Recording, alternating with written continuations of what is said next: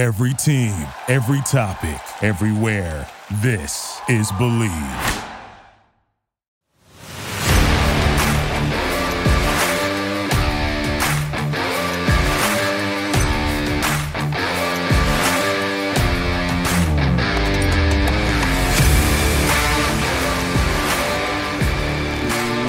What's up, everybody, and welcome into Commanding the Huddle. I am your host, Ryan Fowler, and ladies and gentlemen, we have made it to training camp week 2023. The Washington Commanders now rookies reported last Friday on July 21st.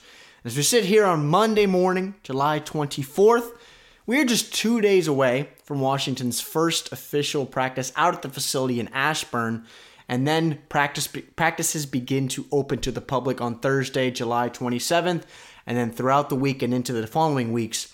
But ladies and gentlemen, look, we've made it. It's been a long off season. It's crazy to think how fast it always goes every single year. I know for the last decade plus, the off season has been really the Super Bowl for the Burgundy and Gold. What additions are they going to make in free agency or the draft or what trades? What guys are going to come in? What guys are going to come out? And you're looking at it on paper, and when we look at the roster right now, there is talent on either side of the ball, and really in all three phases of the game offense, defense, and special teams to where expectations have reached new heights in Washington because of the arrival of Eric Bieniemy, of course, Sam Howell entering training camp as QB1. There are two brand new quarterbacks in the building, obviously with with Sam now starting, and then Jacoby Brissett as QB2 coming over in the offseason. But also, and what we'll get to in the back half of this episode, is of course new ownership. It's happened. I didn't think it was ever going to happen, folks. There's been parties everywhere, There hasn't been a parade yet. Sure, there's going to be something along those lines. It's deserved. But brand new ownership Josh Harris, Mitchell Rales, Magic Johnson, the long list of investors, the new ownership group of the Burgundy and Gold was officially announced, introduced, welcomed into the DMV community last week and this weekend, this past weekend, excuse me. It's an exciting time to be a follower of the Burgundy and Gold. Again, I will get to the ownership and what that means from the top down later in this episode. But right now, I want to focus on football. That's what we do here. Ownership, they're going to do their thing up top. They're going to do their thing off the field. But here on this podcast, we talk ball. And this is training camp. We're a few weeks away, really, from preseason football. And sooner rather than later, week one, hosting the Arizona Cardinals at FedEx Field. So I want to get, take you into training camp, but take the layers off a little bit. And I want to dive into a few players that I expect to see a lot of in training camp and interested to see how they produce, how they're moved around, how healthy they are. Bunch of storylines around a lot of different players. So, five or six guys I have for you. I'm going to take you down the list. It starts at the top for me with number 99 and Chase Young. How healthy is he? What is the type of player that he is going to be moving already into year four? Year four, ladies and gentlemen. Remember, he was drafted second overall pick back in 2020, defensive rookie of the year. Last two years been hampered by by injury. Now he's healthy, supposedly 100%. Washington declined his fifth year option. He's going to be a free agent after this season. But the commanders have already told him look, Chase, you show up, you produce the way we expect you to, you become a dominant edge threat, a potential defensive player of the year candidate because he has the talent to do so. We're going to pay you. We're not going to have an issue of doing that. I think they've shown over these last few off seasons if you're a young stud that has been drafted, you show up, you produce, we're going to pay you. Terry McLaurin, Daron Payne, John Allen. Chase Young obviously wants to be that next guy. So this is this is a massive, massive series of practices to kick off training camp to what we're going to see from Chase Young moving into 2023 because this defense already could be a top five unit. Yards allowed, points given up without Chase Young. But then you add him into the fold, a dynamic athlete at five tech. You want to reduce him inside, you want to put his hand in the ground, you want to stand him up. We know the type of athlete he is in the flat areas of the defense, the athlete that he is in the run game.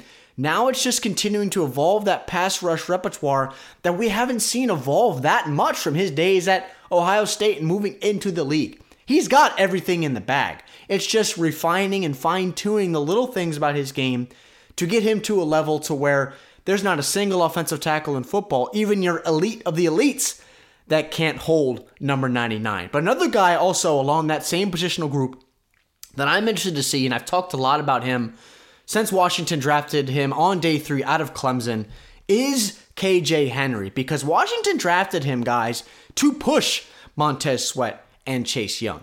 A guy that was extremely overlooked in that Clemson defense, and I think someone that's come that will come in right away and be a just a monster against the run game. Extremely physical, extremely strong, just a refined athlete in the run game, but in the passing game, trying to get after the passer, he doesn't need to be a three down edge rusher right now for this team. I've told you guys in months past, you can go back to prior pods, that I expect KJ Henry to potentially be edge three on this roster behind number 99 and behind number 90. That's my expectations for KJ Henry when you microscope him at Clemson. Now, a lot of good players around him. Some of the focus was put elsewhere when you're an offensive coordinator in college preparing for the Clemson Tigers. But you watch KJ down at Clemson at the Senior Bowl, get to know the kid during this offseason cycle. It's just someone that's going to show up every day, bring his lunch pail to work, and be a heck of a ball player. And there's guys that are taken in the middle of day three that just become immediate core players for rosters, and it's where you win games. Everybody gets so sexy about top 100 picks or where you're going round one, round two. The picks that you have round three, round four, round five, and beyond, that's where you win games. That's the back end of your roster. You have to build there, you have to draft well, and you have to develop well. And I think they did a, a hell of a job bringing in a player like KJ Henry to where, again, I think he's going to be excellent in the run game right away. I'm not asking you're not going to be elite in the run game, but understanding how to stack and shed, set the edge, force things back into the inside where you got your beef, right? And Daron Payne, John Allen, John Ridgeway, Phil Mathis. That's your beef in the middle. Force things there, allowing your linebackers to do their job and fill in their gaps and then get after the passer a little bit. And I, am really excited to see what KJ Henry is going to be immediately in this defense, where I think he will have a role right away, and we will see it right away in training camp when we get to full 11 on 11 work and even some one on ones, of course, with the ends and the attack and the offensive tackles. Excuse me. Next, I want to hop over to the other side of the ball and a guy that, look, he's got to show up, and that's Dyami Brown, receiver. Remember, took him out of Carolina just a few years ago with Sam Howell now as QB1, are we going to see that relationship that the two had in college in Chapel Hill reinvent itself here in Washington? Because the bottom line is, is where does Dyami sit on this depth chart of receivers? Because he's not a top three guy. We know the names Terry McLaurin, Jahan Dotson, Curtis Samuel. That's your trio of receivers. That is not going to change. But Washington brought in Marcus Kemp. They brought in guys as UDFAs and Kaz Allen and Mitchell Tinsley. Dax Milne is still on the roster. He's shown some more versatility than Dyami has as a punt returner. Dax has also worked in the slot. He's worked on the outside. But away from the Tennessee game last year where he had two touchdowns, we haven't seen anything that shows us that Dyami Brown could be a legit wide receiver for in this offense. I'm rooting for the kid. You turned on the tape at North Carolina, he was exciting at all three levels. But I just don't know what to expect from him. So in one on ones, seven on seven, 11 on 11 with pads, his ability to separate, his ability to make contested catches, all that stuff, be able to block on the outside. There were a lot of times last year where he would come on the field. You're not Terry McLaurin. You're not Jahan Dotson.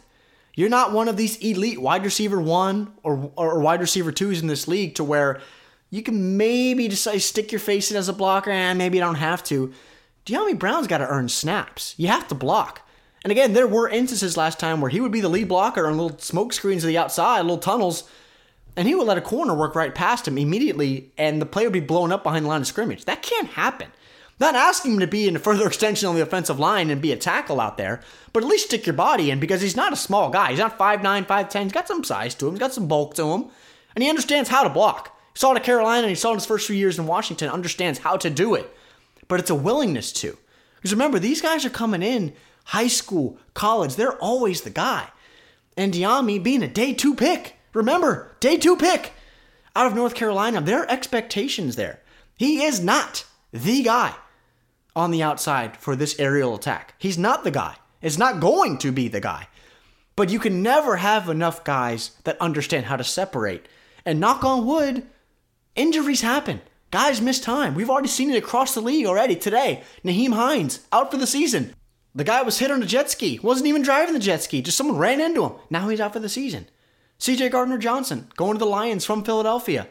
Carted off the field today at practice.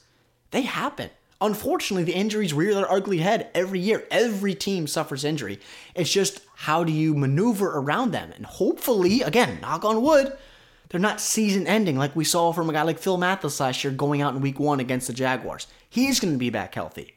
But for Dyami Brown, in training camp, I expect him to be peppered with targets because you're going to see what you actually get. Could he be a preseason darling and he's going to have a ton of work? I expect him to. I don't expect to see a lot of the McLaurin, Samuels, and Dotsons in the preseason. Maybe for a series or two each game, we will see.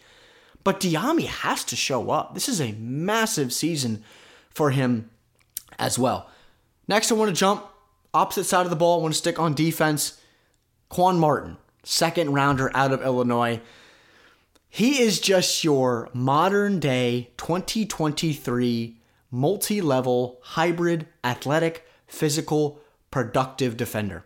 When you turn on that Illinois defense, an Illinois secondary that had Sydney Brown at safety, who's now at Philadelphia, Devon Witherspoon that went top 10 to Seattle at corner, he's going to pair nicely with Tariq Woolen out in Seattle this year. So that's an NFC corner tandem to be aware of.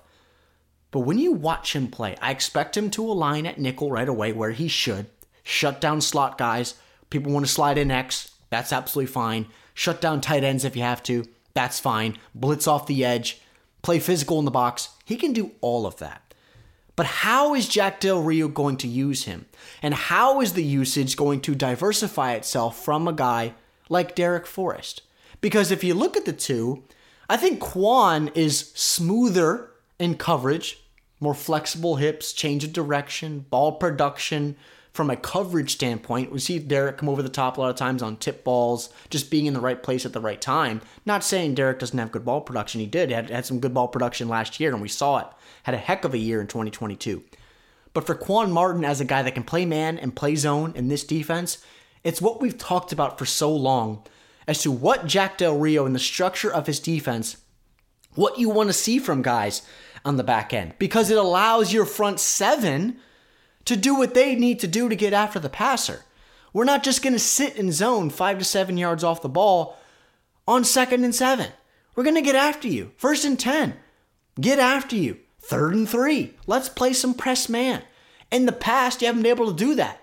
But you add a guy like Quan and you add a guy like Emmanuel Forbes on the outside with the ball production we know he's going to have that can also cover if the ball production is not there. Big difference there. Quan's going to be a hell of an addition to this defense. Inside out, north south, can run east to west, play can play within the hashes, can play beyond the numbers. Whatever you want him to do, if you're Jack Del Rio, he can do. Press man, zone, work downhill in the run game, chase guys in the flat areas, blow up a screenplay, come off the corner on a blitz and take down the quarterback. All those things he does well and did well at Illinois. Second round pick, again, out of Illinois, the Fighting Illini produced just athletes on athletes on athletes out of that secondary this year. Excuse me, last year. And Quan Martin is going to be a major focal point, not of just this defense in 2023, but down the road. And of course, seeing him live for the first time in pads, and we really start to crack here in the next few days in training camp. Next is is is up front bottom line, the front five with the offensive line, two guys, Nick Gates and Sam Cosmi. Obviously, Sam drafted out, of Texas, offensive tackle sliding into guard. Who is he going to be at right guard? He is going to get tested every day at practice, going against guys like Daron Payne and John Allen and John Ridgeway and Phil Mathis. They even brought in a guy like Abdullah Anderson to provide some depth at D tackle. Does he make the team? We will see. But he's going to be tested. Playing right guard is much different than playing right tackle, where you have your outside shoulder exposed. At guard, you got some bumpers to either side of you. But that bumper to his left side, and a guy that's also going to be tasked with making the protection calls, so Sam Howell can keep his eyes up, is Nick Gates, a guy that had a nasty injury with the Giants just a couple years ago. But when you look at the kid and you see his ability, and you see kind of the nastiness that he brings, I love those types of guys. I've gone on and on last year this time talking about Wes Schweitzer and Andrew Norwell. Just two dudes that you look like you took out of a Game of Thrones cast, put a helmet on them, and told them to get after people along the front five. Nick Gates kind of has that vibe to him. Just a dude that wants to take your lunch money, stick your face in the dirt, let you know about it. That's the type of guy that I want along my front five. You guys know all about the hogs of the days past when Washington was in its heyday. We're trying to get back to that heyday. I don't know if this franchise ever will. Hell, new ownership, new opportunities, breath of fresh air. Who knows if we'll ever get back to that in the days under Joe Gibbs. But Nick Gates is a guy that I think is going to have a lot of success along that front five as the anchor, the nucleus, the core. Because he's going to have, look, left guard remains to be seen. That's a major storyline. I've talked enough about Saahdiq Charles and Chris Paul and whoever is going to line at left guard this year. That is a huge storyline. But Nick Gates and Sam Cosmi on that right side, if you will, center and right guard, that whole right side is new because you bring in Andrew Wylie at right tackle. The whole front five, really, I could expand to just say the whole front five is so big. It is big every year. But with so many new faces and so many new skill sets, whether you're talking about older guys and Charles Leno and Andrew Wylie to younger guys and brand new faces in the building and Braeden Daniels and Ricky Stromberg. And even Chris Paul moving into year two with one start last year. Have to be better. They're going to be tested in practice, which is going to be great for them. It's going to be great going against that front four every single day. But who's going to show up and who's not? Who's going to stay healthy? Who's going to miss time? It happens every year. Happens every year. Who is going to show up? But for Nick Gates at center, making the protection calls, and Sam Howell, that relationship, that correlation has to be in tune for that first preseason game. We move forward in the preseason in week one. That's gotta be it's gotta be clicking. And then at right guard, Sam Cosmi, high level athlete. Guys now to his left and right. Hopefully, that will allow him to not just move vertical in the run game, use that athleticism in space as a puller, but also somebody pass pro to where he has the experience of kick step, kick stepping out. He's got to work back up if he has to retrace his steps. He's got good hands. He's got good body control. He's able to sink that butt in the ground. Does a nice job in pass, pro. It's just about finding consistency and also finding health. He's missed time each of his first two years of his career. He's got to be able to be on the football field. So again, Nick Gates and Sam Cosmi have my eyes, especially these early portions of training camp. Next up, Cody Barton at linebacker coming in from Seattle. Talked to you guys a bunch about how his role at Utah, coming into Seattle, working behind KJ Wright last year, filling the shoes, if you will, of Cole Holcomb. But when you look at the skill set of Cody Barton compared to Cole, I like Cody more from a fundamental perspective as a three down linebacker, potentially, more, again, than, than, than Cole Holcomb. I just, I look at his ability in coverage he is a high level, just a cerebral football player that understands what he's looking at from an offensive perspective. And you can't have enough of those guys. And what's nice about Cody is not just is he smart, but he's also a good athlete. And not all athletes are good football players. But Cody Barton happens to be a good football player. And we see it around the league every year where these guys come in on contracts where it's almost like a prove it deal, if you will, a little bit, because Cody Barton hasn't been a legitimate starter in this league. He's going to have that opportunity next to Jamin Davis for a majority of this year until potentially the wheels fall off. And I expect him to play well. And if he does, it just, again, I talked about it with Chase Young, but when you take a step back to the linebackers, it starts there. That is your core. You have to be good, really good at the core of your defense for your entire unit, the entire 11, all 11 guys to reach their performance ceiling. So Cody Barton's going to be flying around in training camp. You're going to see him coming down the A in the A gap, blowing up guys like Brian Robinson and Chris Rodriguez. He's not afraid to take on those guys one on one.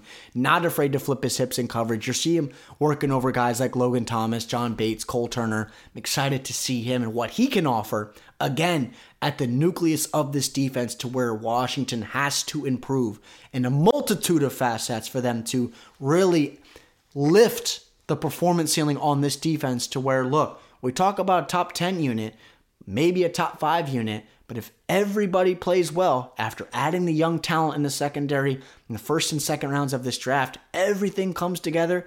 Guys are rushing after the passer. You got ball hawks in the back end. You got linebackers that are communicating up to the front and the back. They understand what they're doing in the run game, in the passing game. You may have a top three unit in football. And that is the ceiling of this unit. And it starts at the core, your linebackers. It's going to start with Cody Barton and Jamin Davis. Stay on defense, Benjamin St. Juste. I mean, I mean, what else can I say about Benjamin? Year three, same kind of career arc right now as Sam Cosmi. He's just got to stay in the field. But when he's on the field, I love what I've seen from him. I really have.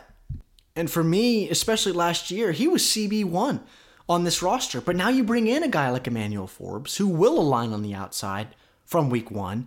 And you got a guy like Kendall Fuller. Is he going to play inside? Is he going to play outside? Is he going to be someone CB3 versatile? Or could he challenge St. Juste for a potentially outside role? I don't know. We will see that in training camp.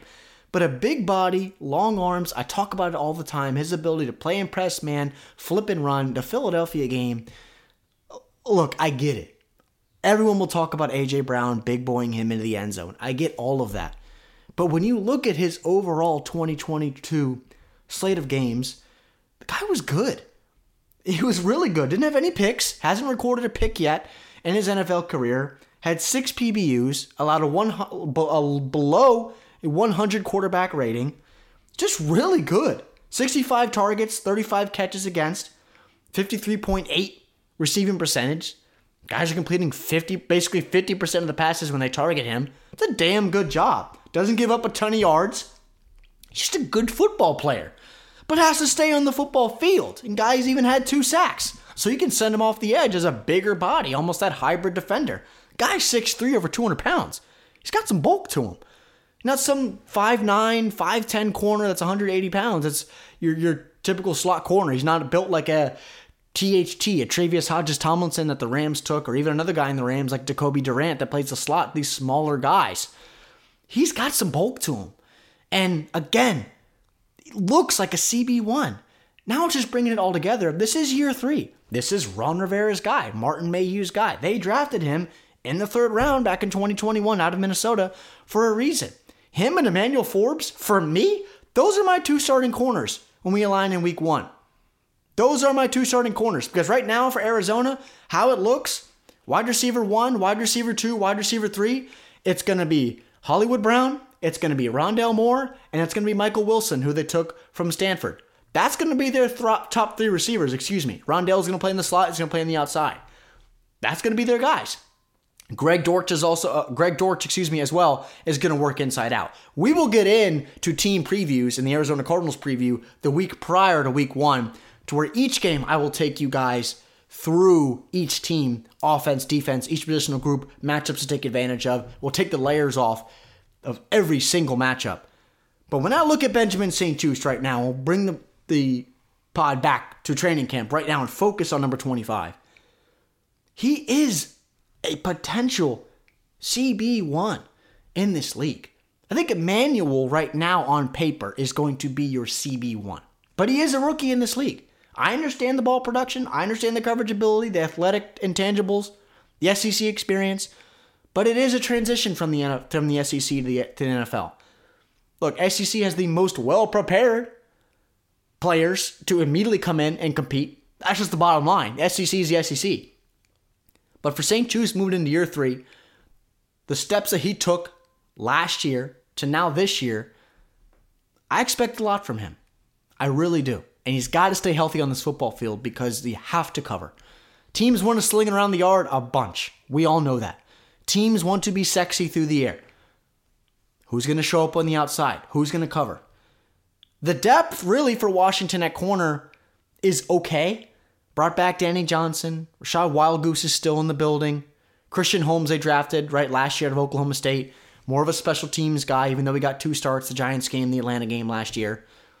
But the guys at the top is where my focus is, and that is with Benjamin St. Juste. He has got one on ones, 11 on 11s, show up early. Don't get torched in ones. It's hard to cover Terry and Jahan. I get it. There's not many guys in the league that can cover these guys one on one. When we get to ball, when we get to cracking 11 on 11s, I want to see something from Benjamin St. Juste. It's a huge, huge, huge, huge, huge year for number 25 on the perimeter. And the final guy is someone that you guys know I've talked about Kendall Fuller a lot on this pod.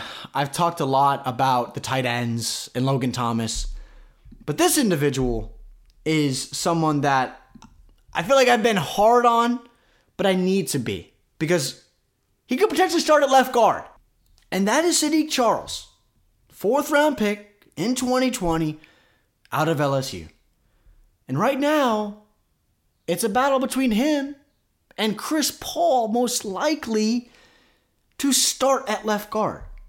A guy in the first three years of his career has had snaps at left tackle, had seven snaps at left tackle, 61 at left guard, over 400 snaps at right guard, 71 snaps at right tackle, and actually four snaps as an inline tight end, as that Y tight end, as a extra blocker.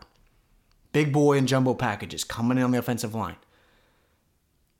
61 snaps in three years at left guard. Never played center. Guy at LSU again that lived at tackle. But he. I need to see something from Saahdiq Charles. Because when you look at the left side of this line, with him and Charles Leno, Charles, veteran, can be above average at times, and at times he can be completely torched. I've talked about the mechanics of Sam Howell and his drop back to where he opens that left hip and he has access to the entire field, to where he really does not shut off that blind side, to where he can take shots to the ribs or to his lower back to get him out of a football game. But when I look at Saahdiq Charles over these last few years, and I look back to this past year where he started against Tennessee, he started at Chicago, and started against Green Bay, it was rough. Two pressures allowed against Tennessee, two pressures allowed against Chicago, and a sack. Six pressures allowed against Green Bay. Now, you can look at each of those rosters and those defensive fronts and say, yeah, they got they got some guys. But that's the NFL in general. And really that 3-game stretch, you're facing an AFC South team and two NFC North teams. Now, that was three straight wins for Washington in that middle portions of excuse me, two wins. Chicago and Green Bay, that Tennessee game, I always think that should have been a win. That goal line debacle was just, I don't even want to talk about that. So you won two of those three games. But from what I saw of Saahdiq Charles, since he's came into the league, I need to see more. To ever believe that he's going to be at least an average starter at left guard. I understand the athleticism, the movement skills, but what about when you're asking him to create lanes and you're running power? through the one, three, two holes, up the middle. Is he going to be a guy that can vacate, that creates some alleys for you and displace some three techs? He's not going to be a guy that's going to run vertical and blow guys out of the building. That's not Saahdiq Charles. As a puller, he's going to be enjoyable to watch. But he's not the biggest guy in the world. He's not the longest guy in the world. Doesn't have the best technique. He plays over his toes a lot. So guys with good hands can work around him quickly. He doesn't have quick hands to where he'll win the rep immediately with leverage or work inside guys' breastplates. Guys can jolt him back immediately, and not saying he has a bad anchor, but guys that can win with power and bull rush in the middle, he's facing a guy that's 6'3, 320 pounds, 330 pounds. Or, you know, you look across the NFC East. The Dallas just drafted Mazi Smith out of Michigan. We know the guys in Philadelphia. They just drafted Jalen Carter. The Giants, Dexter Lawrence, Leonard Williams. I mean, these are the guys he's going to face at least twice this year. And I didn't talk about Fletcher Cox, even in Philadelphia, or Milton Williams, who's been good for the Eagles since coming out of La Tech a couple years ago. I need to see more from Saahdiq Charles to ever believe that he is going to be a legitimate starter for 10 plus games along this front five. And it starts in training camp. And I say it all the time. I'm not someone that's just going to say something and uh, I'm going to be hesitant on my on my opinion. I want Saahdiq Charles to make me put my foot in my mouth as we move forward in the middle portions of the season. Be good. Be a good ball player. Because when I look at the last three years, really 21 and 22, allowed five sacks, allowed four in 2021. He's given up 22 pre- excuse me, 31 pressures, 22 hurries in his career. And it's not a lot of work. We saw him last year in one, two, three, four, six games. That's it. All year long. But now he's starting at left guard. Maybe he's improved the offseason, technically, added some more strength. We'll see. But I got to see more from Saahdiq Charles. I got to. Early day three pick in 2020. It's a guy you drafted. Again, I will say it again. Initially drafted out of LSU to replace Trent Williams at left tackle. That did not work. So now he's going to line at guard. He's going to work against big boys every day in practice. I want to see him a lot in the preseason. He's got to show up in the regular season. But I would leave left guard open. This is not etched in stone Saahdiq Charles at left guard if I'm Ron Rivera. Allow Chris Paul to compete. See what you have with Braeden Daniels at guard as well. See what Ricky Stromberg, he can play guard as well. Drafted him as a center, he can play guard as well. That's a spot where I'm allowing young players to compete. All those guys are relatively young. I know Saahdiq's moving into year four, but Braeden's a rookie, Ricky's a rookie, and Chris is moving into year two. Young, hungry players that want a starting spot. You cannot have enough guys that play a multitude of positions along the front five. The more versatility you have, the higher you're going to be drafted and the higher you are going to be thought of among coaching staff for your ability to play in the football field. Saahdiq Charles isn't even 24 years old yet. Been in the league since 2020. Extremely young. And maybe it just takes time. Maturity. I talk about development all the time. I get that. But when you're starting in this league, along a front five that has a bunch of new faces, I get it's a completely new revamped unit. And Eric Bieniemy right now, this looks like he wants to be his left guard. Time for you to show up.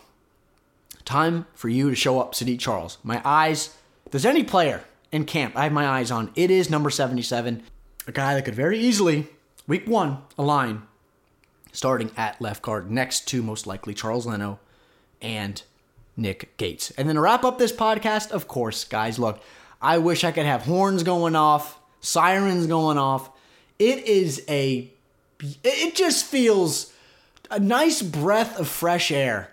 It's almost like when you have a paper towel and you just put it over your face or a mask and then you just take it off and you get the breath of fresh air. The ownership group with Josh Harris, the guy bought beers for bars around the area at the bullpen and wherever the other party was in DC for the celebration of the ownership group. The guy bought beers for everybody at the bar. When have we ever seen the prior owner do that?